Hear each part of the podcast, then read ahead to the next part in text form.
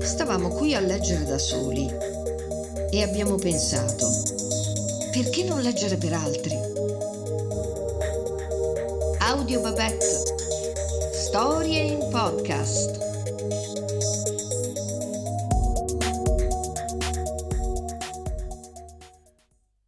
Avevo udito urlare tutta la notte. E a una cert'ora fonda e perduta tra il sonno e la veglia. Non avrei più saputo dire se quelle urla fossero di bestia o umane. La mattina dopo venni a sapere dalle donne del vicinato che erano state disperazioni levate da una madre, una certa Sara Longo, a cui, mentre dormiva, avevano rubato il figlio di tre mesi, lasciandogliene in cambio un altro. Rubato? E chi gliel'ha rubato? Le donne. Le donne. Che donne? Mi spiegarono che le donne erano certi spiriti della notte, streghe dell'aria. Sbalordito e indignato domandai Ma come? E la madre ci crede davvero? Quelle brave comari erano ancora così tutte accorate e atterrite, che del mio sbalordimento e della mia indignazione s'offesero. Mi gridarono in faccia, come se volessero aggredirmi, che esse, alle urla, erano accorse alla casa della Longo, mezzi ignude come si trovavano, e avevano visto, visto coi loro occhi il bambino cambiato, ancora là sul mattonato della stanza, ai piedi del letto, quello della Longo. Era bianco come il latte, biondo come l'oro, un Gesù bambino. E questo invece nero, nero come il fegato, e brutto, più brutto d'uno scimmiotto. E avevano saputo il fatto, come era stato, dalla stessa madre che se ne strappava ancora i capelli, cioè che aveva sentito come un pianto nel sonno e s'era svegliata. Aveva steso un braccio sul letto in cerca del figlio e non l'aveva trovato. S'era allora precipitata dal letto e, acceso il lume, aveva veduto là per terra, invece del suo bambino, quel mostriciattolo che l'orrore e il ribrezzo le avevano perfino impedito di toccare. Notare che era ancora in fasce il bambino della Longo. Ora, un bambino in fasce, cadendo per inavvertenza della madre nel sonno, poteva mai schizzar così lontano e coi piedini verso la testata del letto, vale a dire al contrario di come avrebbe dovuto trovarsi era dunque chiaro che le donne erano entrate in casa della Longo nella notte e le avevano cambiato il figlio, prendendosi il bambino bello e lasciandogliene uno brutto per farle dispetto. Oh, ne facevano tanti di quei dispetti alle povere mamme. Levare i bambini dalle culle e andare a deporli su una sedia in un'altra stanza farli trovare dalla notte al giorno coi piedini sbiechi o con gli occhi strabi. E guardi qua, guardi qua, mi gridò una, acchiappando di furia e facendo voltare il testoncino a una bimbetta che teneva in braccio, per mostrarmi che aveva sulla nuca un codino di capelli incatricchiati. Che guai a tagliarli o a cercar di districarli la creaturina ne sarebbe morta. Che le pare che sia? Treccina, treccina delle donne, appunto, che si spassano così di notte tempo sulle testine delle povere figlie di mamma. Stimando inutile, di fronte a una prova così tangibile, convincere quelle donne della loro superstizione. Mi impensierii della sorte di quel bambino che rischiava di rimanerne vittima. Nessun dubbio per me che doveva essergli sopravvenuto qualche male durante la notte. Forse un insulto di paralisi infantile. Domandai che intendesse fare adesso quella madre. Mi risposero che l'avevano trattenuta a viva forza, perché voleva lasciar tutto, abbandonare la casa e buttarsi all'avventura in cerca del figlio come una pazza. E quella creaturina là non vuole né vederla né sentirne parlare. Una di loro, per tenerla in vita, le aveva dato a succhiare un po' di pan bagnato con lo zucchero, avvolto in una pezzuola formata a modo di capezzolo, e mi assicurarono che, per carità di Dio, vincendo lo sgomento e il raccapriccio, avrebbero badato a lei un po' l'una e un po' l'altra. Cosa che in coscienza, almeno nei primi giorni, dalla madre non si poteva pretendere. Ma non vorrà mica lasciarla morire di fame.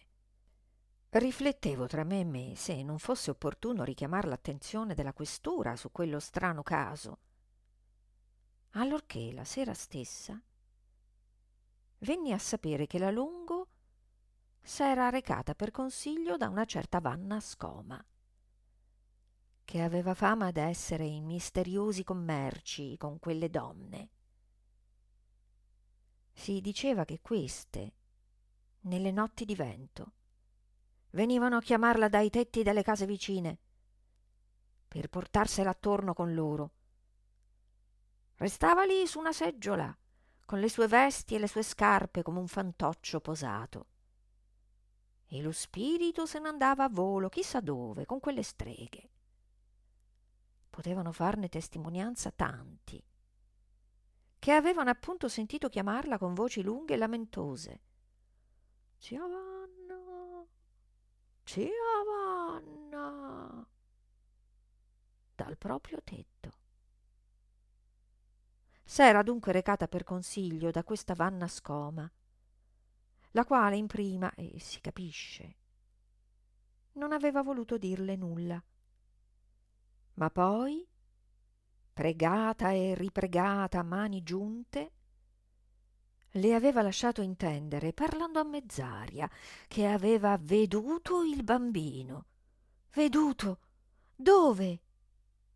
Veduto, non poteva dire dove ma stesse tranquilla, perché il bambino dove stava stava bene, a patto però che anche lei trattasse bene la creaturina che le era toccata in cambio. Badasse anzi, che quanta più cura lei avrebbe avuto qua per questo bambino, e tanto meglio di là si sarebbe trovato il suo. Mi sentii subito compreso d'uno stupore pieno d'ammirazione per la sapienza di questa strega, la quale, perché fosse in tutto giusta, tanto aveva usato di crudeltà quanto di carità, punendo della sua superstizione quella madre, col farle obbligo di vincere per amore del figlio lontano la ripugnanza che sentiva per quest'altro, e non levandole poi del tutto la speranza di potere un giorno riavere il suo bambino, che intanto altri occhi, se non più i suoi, seguitavano a vedere, sano e bello com'era. Che se poi, com'è certo, tutta questa sapienza, così crudele insieme e caritatevole, non era adoperata da quella strega perché fosse giusta, ma perché ci aveva il suo tornaconto con le visite della Longo, una al giorno e per ognuna un tanto, sia che le dicesse d'aver veduto il bambino, sia che le dicesse di no, e più quando le diceva di no. Questo non toglie nulla alla sapienza di lei. E d'altra parte io non ho detto che, per quanto sapiente, quella strega non fosse una strega. Le cose andarono così. finché il marito della Longo non arrivò con la goletta da Tunisi. Marinaio oggi qua, domani là. Poco ormai si curava della moglie e del figlio, trovando quella smagrita e quasi insensata e questo pelle e ossa irriconoscibile. Saputo dalla moglie che erano stati ammalati tutte e due, non chiese altro. Il guaio avvenne dopo la partenza di lui, che la Longo, per maggior ristoro, ammalò davvero. Altro castigo, una nuova gravidanza. E ora, in quello stato, le aveva così cattive, specialmente nei primi mesi, le gravidanze. Non poteva più recarsi ogni giorno dalla scoma e doveva contentarsi d'usar le cure che poteva quel disgraziato, perché non ne mancassero là al suo figliuolo perduto. Si torturava pensando che non sarebbe stata giustizia, dato che nel cambio ci aveva scapitato lei. E il latte, prima per il gran dolore le era diventato acqua e ora incinta. Non avrebbe potuto più darlo. Non sarebbe stata giustizia che il suo figliolo fosse cresciuto male come pareva dovesse crescere questo, col colluccio vizzo, il testoncino giallo, un po su una spalla e un po sull'altra, e cionco, forse, di tutte e due le gambine. Intanto, da Tunisi, il marito le scrisse che durante il viaggio i compagni gli avevano raccontato quella favola delle donne, nota a tutti meno che a lui. Sospettava che la verità fosse un'altra, cioè che il figlio fosse morto e che lei avesse preso dall'ospizio qualche trovatello in sostituzione. E le imponeva d'andare subito a riportarlo, perché non voleva in casa bastardi. La Longo però al ritorno tanto lo pregò che ottenne, se non pietà, sopportazione per quell'infelice. Lo sopportava anche lei, e quanto? Per non far danno all'altro. Fu peggio quando alla fine il secondo bambino venne al mondo, perché allora la Longo naturalmente cominciò a pensar meno al primo e anche per conseguenza ad aver meno cure di quel povero cencio di bimbo che, si sa, non era il suo. Non lo maltrattava, no. Ogni mattina lo vestiva e lo metteva a sedere davanti alla porta, eh, sulla strada nel seggiolino a dondolo di tela cerata, con qualche tozzo di pane o qualche meluccia nel cassettino del riparo davanti. E il povero innocente se ne stava lì, con le gambine cionche, il testoncino ciondolante dai capelli terrosi, perché spesso gli altri ragazzi della strada gli buttavan per chiasso l'arena in faccia e lui si riparava col braccino e non fiatava nemmeno. Era assai che riuscisse a tenere ritte le palpebre sugli occhietti dolenti, sudicio. Se lo mangiavano le mosche. Le vicine lo chiamavano il figlio delle donne. Se talvolta qualche bambino gli s'accostava per rivolgergli una domanda, egli lo guardava e non sapeva rispondere. Forse non capiva rispondeva col sorriso triste e come lontano dei bimbi malati.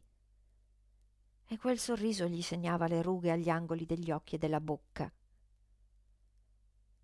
La Longo si faceva alla porta col neonato in braccio, roseo e paffuto come l'altro, e volgeva uno sguardo pietoso a quel disgraziato, che non si sapeva che cosa ci stesse più a farli. Poi sospirava. Che croce! Sì, le spuntava ancora di tanto in tanto qualche lagrima, pensando a quell'altro, di cui ora Vanna Scoma, non più richiesta, veniva a darle notizie per scroccarle qualcosa. Notizie liete, che il suo figliuolo cresceva bello e sano e che era felice.